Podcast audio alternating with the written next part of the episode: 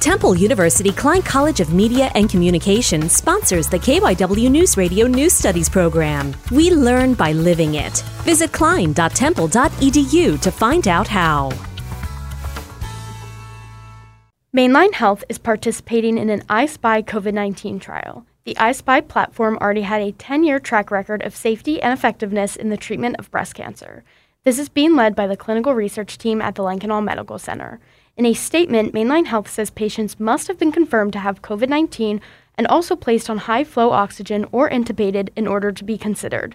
The trial is still in its early phases, which means only 125 patients are enrolled nationally for each experimental treatment. For Conestoga High School, I'm Lily Warlick.